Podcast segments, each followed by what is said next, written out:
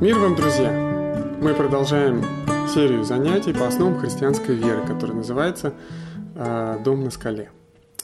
В прошлый раз мы с вами говорили о спасении, а сегодня мы с вами углубимся в конкретные шаги, которые помогают человеку прийти ко спасению. В прошлый раз мы говорили, что само по себе спасение очень э, такое объемное понятие, и в нем есть много э, аспектов. Вот.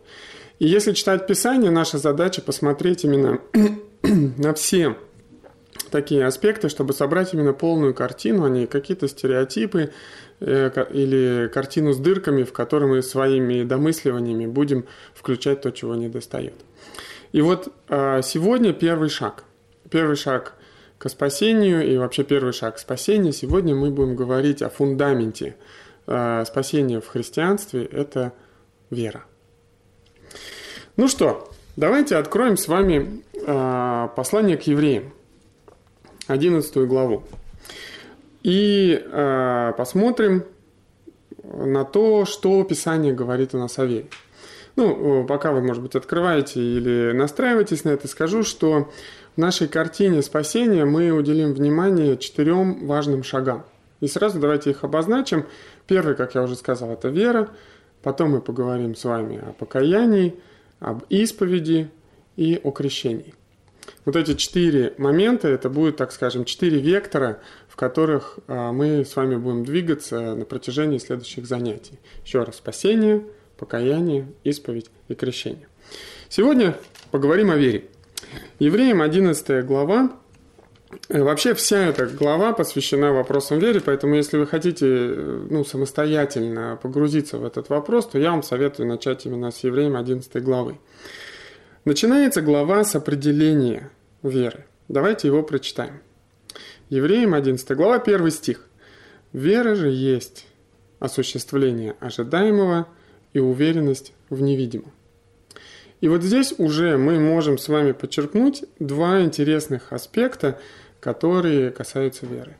Более того, я скажу, что так как наша цель не состоит в том, чтобы всю веру охватить, а просто, так как это основы христианской веры, моя задача больше вам как бы направить ваши размышления в некоторых ключевых направлениях. И вот одно из них мы сейчас зададим. Евреям одиннадцатая глава первый стих говорит, что у веры есть два аспекта. Первое – это уверенность в невидимом, и второе – это осуществление ожидаемого. Давайте посмотрим, что это означает. Начнем с уверенности в невидимом. Можно сказать, что это есть внутреннее переживание веры в человеке, то, как мы ее чувствуем. То есть это наша внутренняя уверенность в невидимом. По сути, это уверенность, что какие-то вещи существуют, хотя мы их и э, не видим. Вот. И в этом контексте на самом деле веры гораздо больше на земле, чем мы можем себе представить. Не только верующие люди имеют такую веру. Вообще все люди имеют такую веру, потому что объективно каждый из нас, э, ну, у каждого из нас есть вещи, которые мы не видим, но при этом мы все равно считаем, что они существуют. Вот. Например, вот мы в свое время изучали, когда физику в школе, нам говорили, что вот есть такая частица, как электрон или там атом. Ну, если атом еще как-то видно, но вот электрон, нам учитель говорил по физике, что его ну, невозможно увидеть. Это такая частица, которая ну, глазом ее невозможно увидеть. Вот. Однако, он сказал, она существует. И поэтому единственный способ для нас принять это, это ну, принять это на веру. Вот. И вообще интересно, что вся наука построена тоже на вере.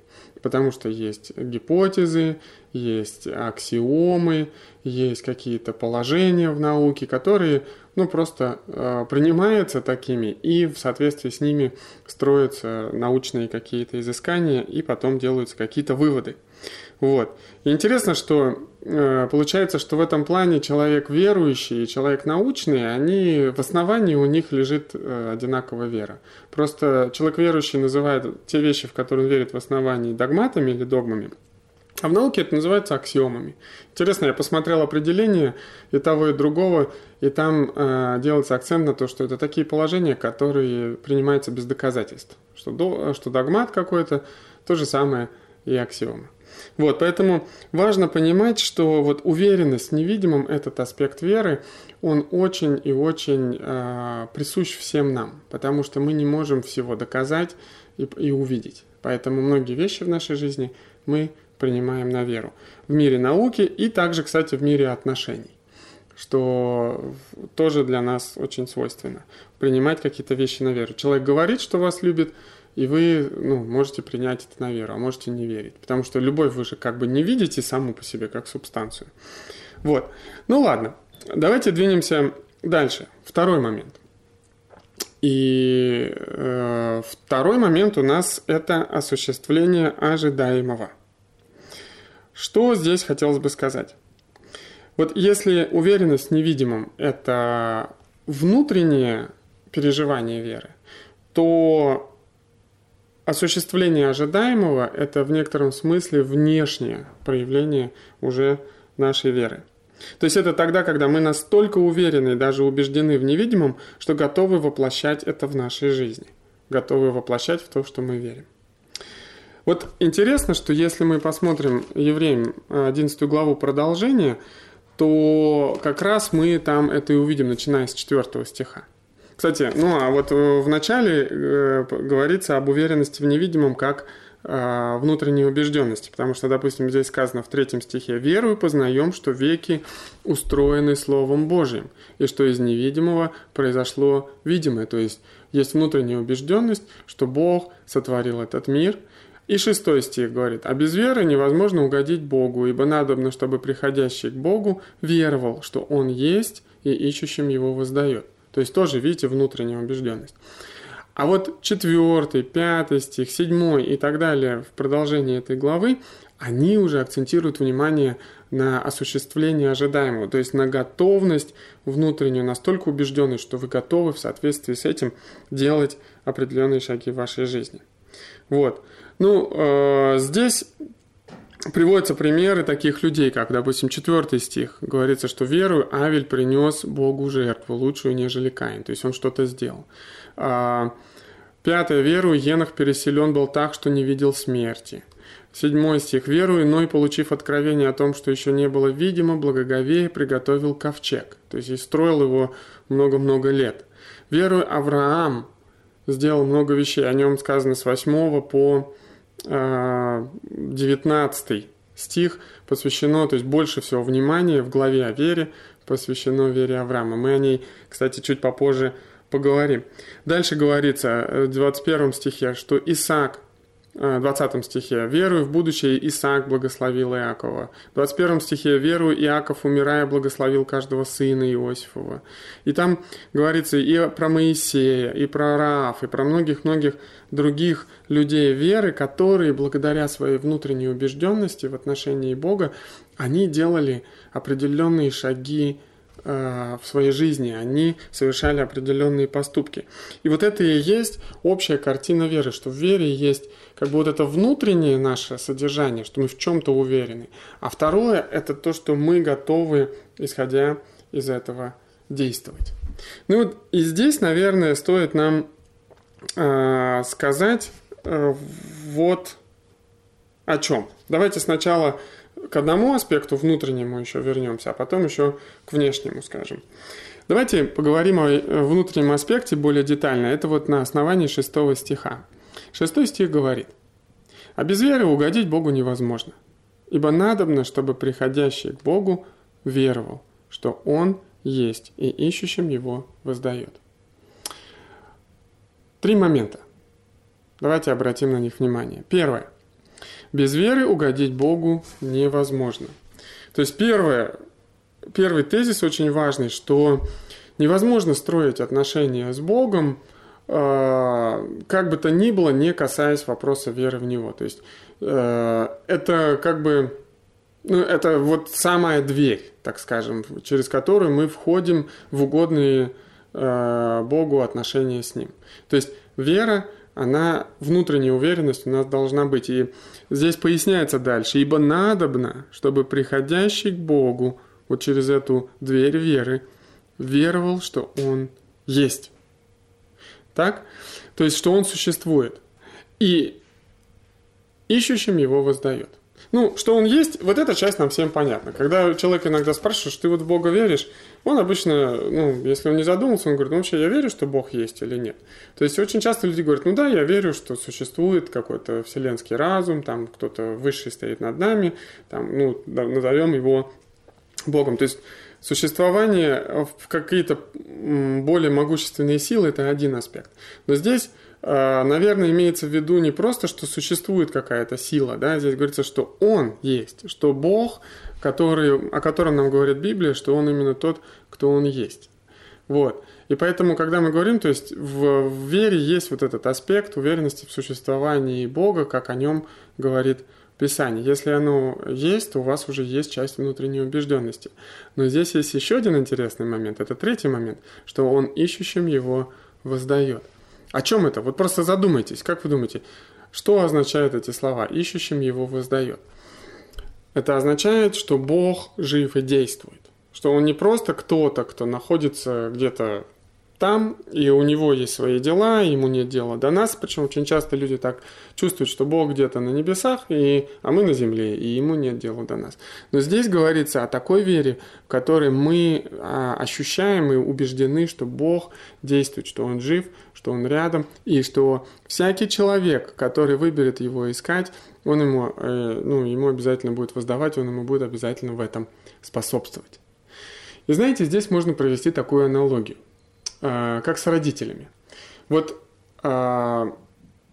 дети иногда слушаются родителей, а иногда их не слушаются. Вот поставьте себя, если вы, вы родители, как бы вы себя ощущали в ситуации, когда ребенок прилагает внимание к вам и прислушивается к тому, что вы говорите, и готов делать то, что вы скажете, даже тогда, когда он, возможно, этого не понимает. Я думаю, что для вас это будет очень ценно.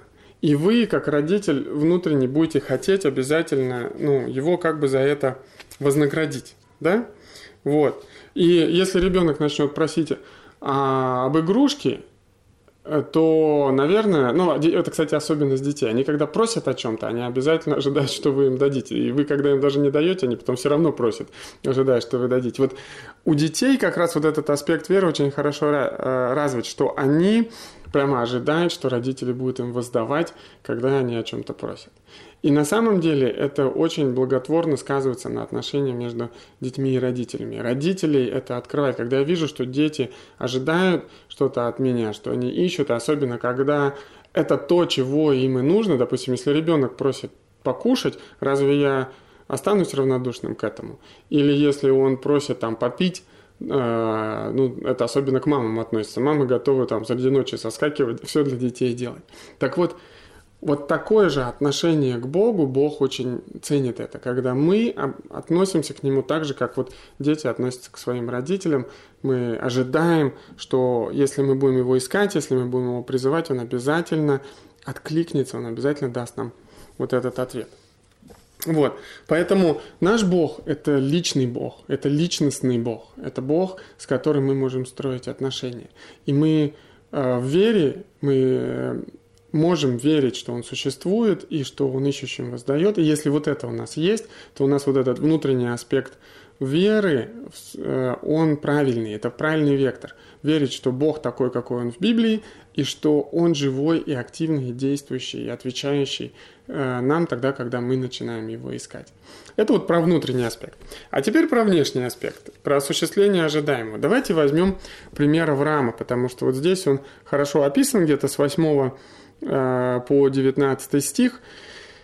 Авраам назван мужем веры. В Писании на него всегда ориентируется. Вот если уж говорить о вере, то это Авраам. И вот если посмотреть на его жизнь, то можно отметить несколько интересных таких аспектов, касающихся осуществления ожидаемого вот этого внешнего проявления веры.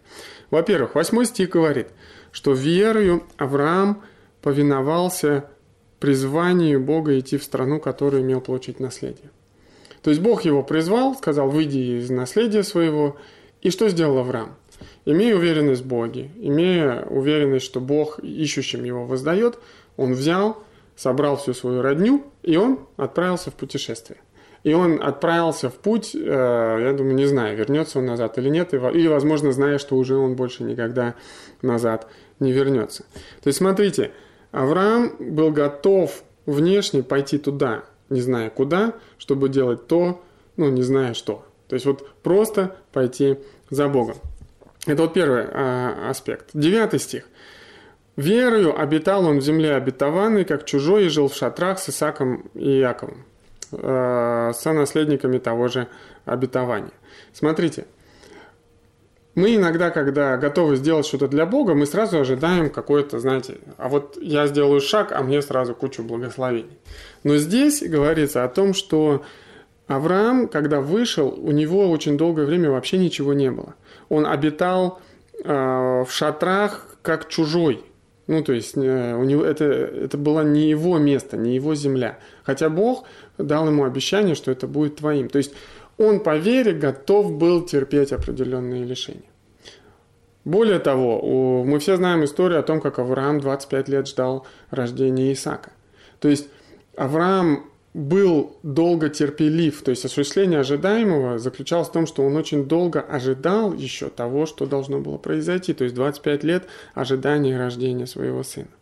И четвертый аспект, о котором тоже говорится, и мы можем в семнадцатом стихе прочитать. «Веруя, Авраам, будучи искушаем, принес жертву Исаака и, имея обетование, принес единородного, о котором было сказано: в Исааке наречется тебе семя». То есть, говорится о том, что даже тогда, когда Бог начинает исполнять обещание, которое Он дал ему, Он его привел в землю, Он дал ему сына.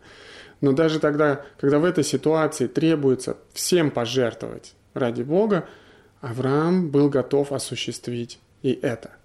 И вот это очень важный момент, что в осуществлении ожидаемого, то есть как бы Авраам был готов пойти на все ради Бога. Он оставил прошлое, он терпел лишение, он ожидал сына, свое обетование, и он был готов пожертвовать своим сыном и благодаря вот этой вере. И вот это является важными аспектами именно осуществления ожидаемого. Вот. Теперь давайте мы поговорим с вами о втором вопросе. Вообще у нас сегодня три. Первое, вот мы поговорили с вами о, собственно, о сущности веры, о вот этих двух аспектах. Теперь поговорим, как вера связана со спасением. В Новом Завете суть спасения состоит, по сути, в переходе от смерти к жизни, в переходе из тьмы к свету, в отвращении от греха и обороте, обращению к святости и к праведности.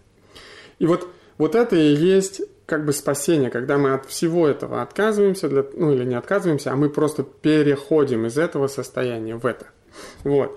И в Писании, в Новом Завете говорится о том, что это происходит благодаря Иисусу Христу. И вот именно здесь вера играет решающее значение. Это то, с чего все начинается. И вот, кстати, есть золотой стих в Библии, Евангелие от Иоанна, третья глава, шестнадцатый стих и семнадцатый. Давайте вместе прочитаем и увидим вот этот момент. Здесь сказано, шестнадцатый стих Евангелия третьей главы.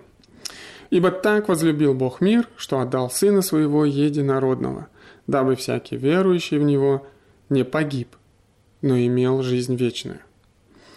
Видите, здесь говорится о том, что Бог послал Своего Сына, чтобы всякий верующий в Него не погиб, то есть перешел от смерти, но имел жизнь и жизнь вечную. И обратился к жизни. И дальше сказано, семнадцатый стих, «Ибо не послал Бог Сына Своего в мир, чтобы судить мир, но чтобы мир спасен был через Него». То есть обращение от смерти к жизни – это и есть как раз то спасение, которое Бог дарует. И как мы здесь видим, это неразрывно связано с Иисусом Христом. Есть еще несколько мест в Библии, которые об этом же говорят немного другими словами. Вот если мы откроем «Деяния», двадцать шестую главу. И там Павел делится своей историей обращения, как Бог, как Иисус Христос призвал его лично, чтобы тот стал его апостолом. И э, с пятнадцатого стиха по восемнадцатый как раз об этом говорится, что Иисус является Павлом в пятнадцатом стихе, говорит «Я Иисус». Э, в шестнадцатом стихе он призывает его стать служителем и свидетелем для Иисуса Христа. И вот давайте прочитаем семнадцатый-восемнадцатый стих. «Избавляя тебя от народа, Иисус говорит Павлу, иудейского, и от язычникам, которым я теперь посылаю тебя, чтобы открыть глаза им, чтобы они обратились от тьмы к свету и от власти сатаны к Богу, и верою в меня, Иисус говорит, получили что? Прощение грехов и жребий с освященными, то есть получили бы вот это освящение». То есть смотрите, и здесь говорится «веру в меня», через веру в меня. Говорится о том, что вера является как раз тем важным, важной составляющей для того, чтобы человек обратился от смерти к жизни, от тьмы к свету, от греха к праведности. Это все происходит через веру, и мы здесь читаем веру в Иисуса Христа. И вот э, здесь я бы хотел с вами, наверное, почитать вообще, что сам Иисус говорит о важности веры. Для этого вот Евангелие от Иоанна, начиная где-то с э, третьей главы, давайте почитаем, насколько важна вера э, и насколько она связывает человека вот со спасением. Открывайте вместе со мной Евангелие от Иоанна, третья глава, читаем. С четырнадцатого по пятнадцатый стих. «И как Моисей вознес змею в пустыне, то должно быть вознесено Сыну Человеческому, дабы всякий, верующий в Него, не погиб, но имел жизнь вечную». Видите, Иисус говорит, что «дабы всякий, верующий в Него, не погиб, но имел жизнь вечную». третья глава, тридцать шестой стих говорит: «Верующий в Сына имеет жизнь вечную, а неверующий в Сына не увидит жизни, но гнев Божий пребывает на нем». Смотрите, здесь даже такой момент, что противосто... противопоставление идет. Верующий в Сына имеет жизнь вечную, может быть здесь, а неверующий, он пребывает в смерти, он осужден, как сказано, он не увидит жизни, но гнев Божий пребывает на нем. Человек пребывает в гневе, пребывает в отдалении, в отделении от Бога. Следующая, пятая глава, если мы перелистнем несколько страничек вперед и прочитаем стих двадцать четвёртый. Иисус снова говорит: «Истинно, истинно говорю вам, слушающий Слово Мое и верующий в пославшего Меня имеет жизнь вечную, и на суд не приходит, но перешел от смерти в жизнь». Смотрите, снова говорится о связи веры с переходом от смерти в жизнь. То, о чем мы говорили. Дальше прочитаем. Шестая глава, сороковой стих. Тоже Евангелие от Иоанна. Здесь опять же Иисус говорит: «Воля пославшего Меня есть та, чтобы всякий, видящий Сына и верующий в Него, имел жизнь вечную, и я воскрешу его в последний день». Эта воля Бога состоит в том, чтобы мы веровали в Сына, видели Сына и веровали в Него, и тогда мы будем иметь жизнь вечную, и тогда нас ожидает воскресение в последний день. И одиннадцатая глава, давайте еще прочитаем. одиннадцатая глава, стихи двадцать пятый, двадцать пятый, двадцать шестой. Ну, двадцать пятый хотя бы. «Иисус сказал ей: Я есть воскресение и жизнь. Верующий в Меня, если умрет, оживет». То есть здесь Иисус говорит о том, что тот, кто верует в Него, ему смерть уже более не страшна. Если он умрет, то он оживет. Вот. Смотрите, то есть, на мой взгляд, вполне очевидно, что не только говорили об Иисусе, о важности веры в Него, но сам Иисус всячески доносил своим ученикам, тем, кто следовал за Ним, о том, что, по сути, он, это как бы был Его зов: «Веруйте в Меня, веруйте в Сына, ибо тогда вы сможете перейти от смерти к жизни, и вы будете иметь жизнь вечную, и вы будете в воскресении». Вот, так что вот смотрите, как интересно у нас получается. И вот это, что касается второго вопроса, что вера неразрывно связана, ну то есть спасение неразрывно связано с верой в Иисуса Христа. Именно спасение, как переход от смерти к жизни, начинается именно с веры. из веры в Иисуса Христа. Вот. Теперь перейдем к третьему и заключительному вопросу сегодня. Это вопрос, как соотносится вера и наши поступки, и наши дела. Это очень э, такой актуальный вопрос. Очень много дискуссий по этому поводу. Давайте посмотрим, что по этому поводу говорит Писание. Откроем послание Иакова, вторую главу. И прочитаем с вами стихи с пятнадцатого по... Э, даже с четырнадцатого по девятнадцатый.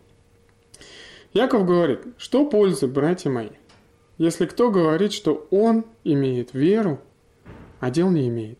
Может ли эта вера спасти его?» Ну, действительно, такой хороший вопрос. Вот верить и делать какие-то дела. Может ли вера без дел спасти его? пятнадцатый стих. «Если брат или сестра наги и не имеет дневного пропитания, а кто-нибудь из вас скажет им: идите с миром, грейтесь и питайтесь, но не даст им потребного для тела, что пользы? Так и вера, если не имеет дел, мертва сама по себе. Но скажет кто-нибудь: ты имеешь веру, а я имею дела. Покажи мне веру твою без дел твоих, а я покажу тебе веру из дел моих. Ты веруешь, что Бог един? Хорошо делаешь. И бесы веруют и трепещут». На прошлом, по-моему, уроке мы уже затрагивали этот стих, что э, как бы сам по себе факт, что вы говорите, что я верю, это еще не означает, что вы ну, автоматически имеете правильную веру. Вот, допустим, э, Иаков здесь говорит о том, что можно иметь веру, которая совершенно не приближает вас к Богу, как в частности э, вера, которая есть у бесов. Поэтому, вот смотрите, давайте разберем этот отрывок, сделаем отсюда важные выводы. Иаков ставит вопрос о том, что если у человека есть вера, но нету дел, то вообще под вопросом, может ли такая вера спасти его. И он приводит пример, что если человек видит кого-то в нужде и о нем не заботится, говорит: грейся и питайся, но не позаботится о человеке, не даст ему потребного для тела, то какая польза? И дальше он делает вывод: вера, если не имеет дел, мертва сама по себе. То есть есть понятие мертвой веры и живой веры. И очевидно, что из этого отрывка следует, что мертвая вера – это вера, которая не имеет дел. Живая вера – это, жива, это вера, которая подтверждается определенными делами. Бесы не имеют живой веры. Сказано, что ты вот веришь, что Бог един. Ну, то есть, если у тебя только внутренняя убежденность, что Бог существует, ну, у бесов она тоже есть, но они при этом трепещут, потому что на них пребывает гнев Божий, они не будут спасены. Вот. Вот это важно понимать, что вера, она связана еще и с делами. Вот. Но давайте, чтобы представить обе точки зрения, допустим, здесь рождается картина, что обязательно нужно делать определенные дела. Давайте теперь посмотрим, что еще говорит Писание. Это послание к Ефесянам, вторая глава.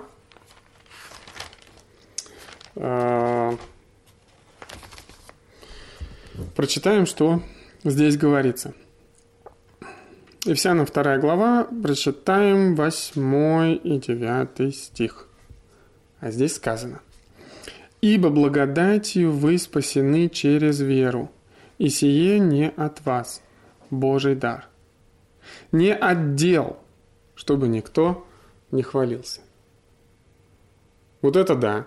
А здесь говорится о том, что мы спасены через веру, и это Божий дар, и ни в коем случае не от дел, чтобы никто не хвалился. И как тогда быть? Иаков говорит, что вера без дел мертва. Апостол Павел в послании Ефесянам говорит, что мы спасаемся только веру, не от дел, чтобы никто не хвалился. И вот это, кстати, дискуссия, которая очень часто возникает и в среде верующих, и неверующих. Так все-таки как соотносятся вера и дела, и что нужно, ну, то есть какая вера спасительная, какая не спасительная, как, какие дела нужно делать, какие не нужно делать, как все это соотносится. Вот это, так, так скажем, наши дискуссии, которых мы, ну, которые мы часто слышим. Как здесь быть? На наш взгляд, вот я хочу задать здесь просто такой вектор для ваших размышлений. Оттолкнемся мы от того, что действительно, если у вас есть просто дела, но вы не верите ни в Бога, ни в Иисуса Христа, то грош цена вашим делам. Ну, то есть ваши дела нисколько вас не приблизят к Богу. и они не дадут вам спасения. Потому что действительно отправная точка, что спасение дается нам через веру в Иисуса Христа. Вот это первый и важный момент. Но при этом давайте затронем вопрос, а как же тогда относиться к делам? И здесь вам предлагаю вот продолжение этого вектора. Давайте будем смотреть на дела как не то, что предшествует спасению, а то, что следует за спасением. То есть дела как некий такой, знаете, последствие спасения. То есть когда человек уверовал в Иисуса Христа и Бог ему даровал спасение, то после этого начинается новый период жизни, в котором появляются дела, которые крайне необходимы для того, чтобы пребывать во спасении, совершать спасение, возрастать в спасении и также э, возрастать в вере. Потому что именно делами вера наша достигает совершенства. И, кстати, Иаков, о, когда мы открывали его, он как раз там дальше и говорит об этом. Я даже могу вам зачитать вот этот момент. Он говорит, э, по-моему, двадцать второй стих второй главы, говорит: «Видишь ли, что вера содействовала делам его, и делами вера достигла совершенства». Да? Вот. То есть картина у нас такая, что вместо того, чтобы ставить дела до спасения, мы ставим их после спасения. И в подтверждение этому, послание к Ефесянам, то, где мы вот тоже только что находились, давайте прочитаем после девятого стиха, где сказано «не отдел, чтобы никто не хвалился». Прочитаем десятый стих. Здесь сказано «ибо мы, Его творение, созданы во Христе Иисусе». На что? На добрые дела, которые Бог предназначил нам исполнять. Смотрите, какая картина рисуется. Вот спасение, вера предшествует спасению, но когда Бог нас спасает, дальше Он говорит, мы созданы в Иисусе Христе. Здесь говорится о состоянии, когда вы уже спасены, вы новое творение, и вы созданы теперь на что? На добрые дела, которые Бог предназначил вам исполнять. То есть картина такая, что Бог задумал множество добрых дел. И не просто задумал, Он их открывает нам через Писание, все то, что мы можем делать тогда, когда мы приходим ко спасению в Иисусе Христе. И получается, что наши дела – это не, а, так скажем, это не требование, чтобы спастись, а наши дела – это, по сути, благодарность за то спасение, которое мы уже получили. И вот если вы это будете держать в голове, на мой взгляд, это хороший вектор всегда для размышлений, как э, соотносятся вера и дела, что дела – это последствия спасения, дела – это благодарность за тот дар, который Бог дал нам. Вот, вот э, три аспекта, которые мы э, хотели с вами обсудить, и давайте подведем итоги. То есть первое, мы сегодня с вами поговорили о, собственно, о том, что такое вера, и мы увидели в ней вот эти два аспекта. С одной стороны, есть внутренняя уверенность в невидимом, и второе, есть внешнее проявление, э, осуществление того, на что мы надеемся. Вот. И они оба важны. Евреям одиннадцатая глава очень хорошо показывает, как, с одной стороны, мы внутри убеждены, что Бог существует, что Он ищущим Его воздает, и внешне мы готовы, как Авраам, идти, выходить из зоны комфорта, пребывать в состоянии каких-то определенных трудностей жизни, ожидать, долго терпеть и, в конце концов, быть готовыми жертвовать э, даже самым драгоценным ради Бога. Вот это есть осуществление ожидаемого. А потом мы с вами поговорили о том, что, как вера связана со спасением, и мы увидели, что спасительная вера – это вера в Иисуса Христа. Я, кстати, не сказал об этом, наверное, упустил из виду, но сейчас скажу. Вот задайтесь вопросом, что значит «я верю в Иисуса Христа»? Как вы думаете, что ожидает от вас Бог, когда вы произносите эти слова? Вот давайте я сейчас тогда это скажу уже в заключении. Я думаю, здесь тоже есть эти два момента, как вот внутренний и внешний. На мой взгляд, вера в Иисуса Христа – это ваша уверенность в том, что Иисус есть тот, кем Он себя называл, и Он есть тот, как Его представляет нам Писание. И это уроки, которые мы когда говорили, что Иисус наш, э, созда... что Иисус наш Бог, Создатель и Спаситель. Это вот часть уроков, я даже где-то по-моему, их э, номера. Ну, то есть вы можете посмотреть, сейчас они у меня под рукой. То есть это уроки вот на эту тему. А второй момент, это внешний, это ваше желание и готовность следовать Его Слову в вашей жизни. Когда вы говорите «Я верю в Иисуса Христа», это вы верите в то, кто Он есть, и вы верите в Его Слово, и хотите исполнять Его в своей жизни. Иисус говорил Своим ученикам: «Если вы пребудете в Слове Моем, то вы познаете истину, и истина принесет вам освобождение. Она будет помогать вам переходить от смерти в жизнь». Вот что мы имеем в виду, когда мы говорим, что мы верим в Иисуса Христа. Мы верим, что Он наш Спаситель, и мы хотим следовать Его Слову. Вот. И третий момент, который сегодня мы поговорили, это соотношение веры и наших дел. И мы пришли к выводу, что наши дела – это не то, что мы делаем для того, чтобы заработать спасение, а наши дела – это мы то, что мы делаем, потому что мы получили спасение. Это наша благодарность Богу за то, что мы получили. И в жизни, кстати, хорошо бывает так, когда вы получаете подарок или что-то доброе от человека, вы же ну, часто готовы благодарить и что-то делать в ответ. Вот, на мой взгляд, вот такая мотивация к добрым делам – это то, что угодно Богу, это то, чего Он желает от нас. Ну и в заключение вопросы. Сегодня я хочу вам задать ряд вопросов для обсуждения. Давайте четыре, два из них коротких, а, а два из них такие можно прямо пообсуждать. Вопрос первый. Так что же такое вера, если ее вы бы давали определение своими словами? Опишите, что такое вера для вас. Вопрос второй. Почему вера важна для спасения? Почему, допустим, Бог не сказал? Да, а почему Бог не сказал? Не дела, а, там, а не какой-то там ритуал какие-то. Почему Он сказал: «Я хочу веру от вас», и это то, что важно для спасения? Вот. Третий вопрос.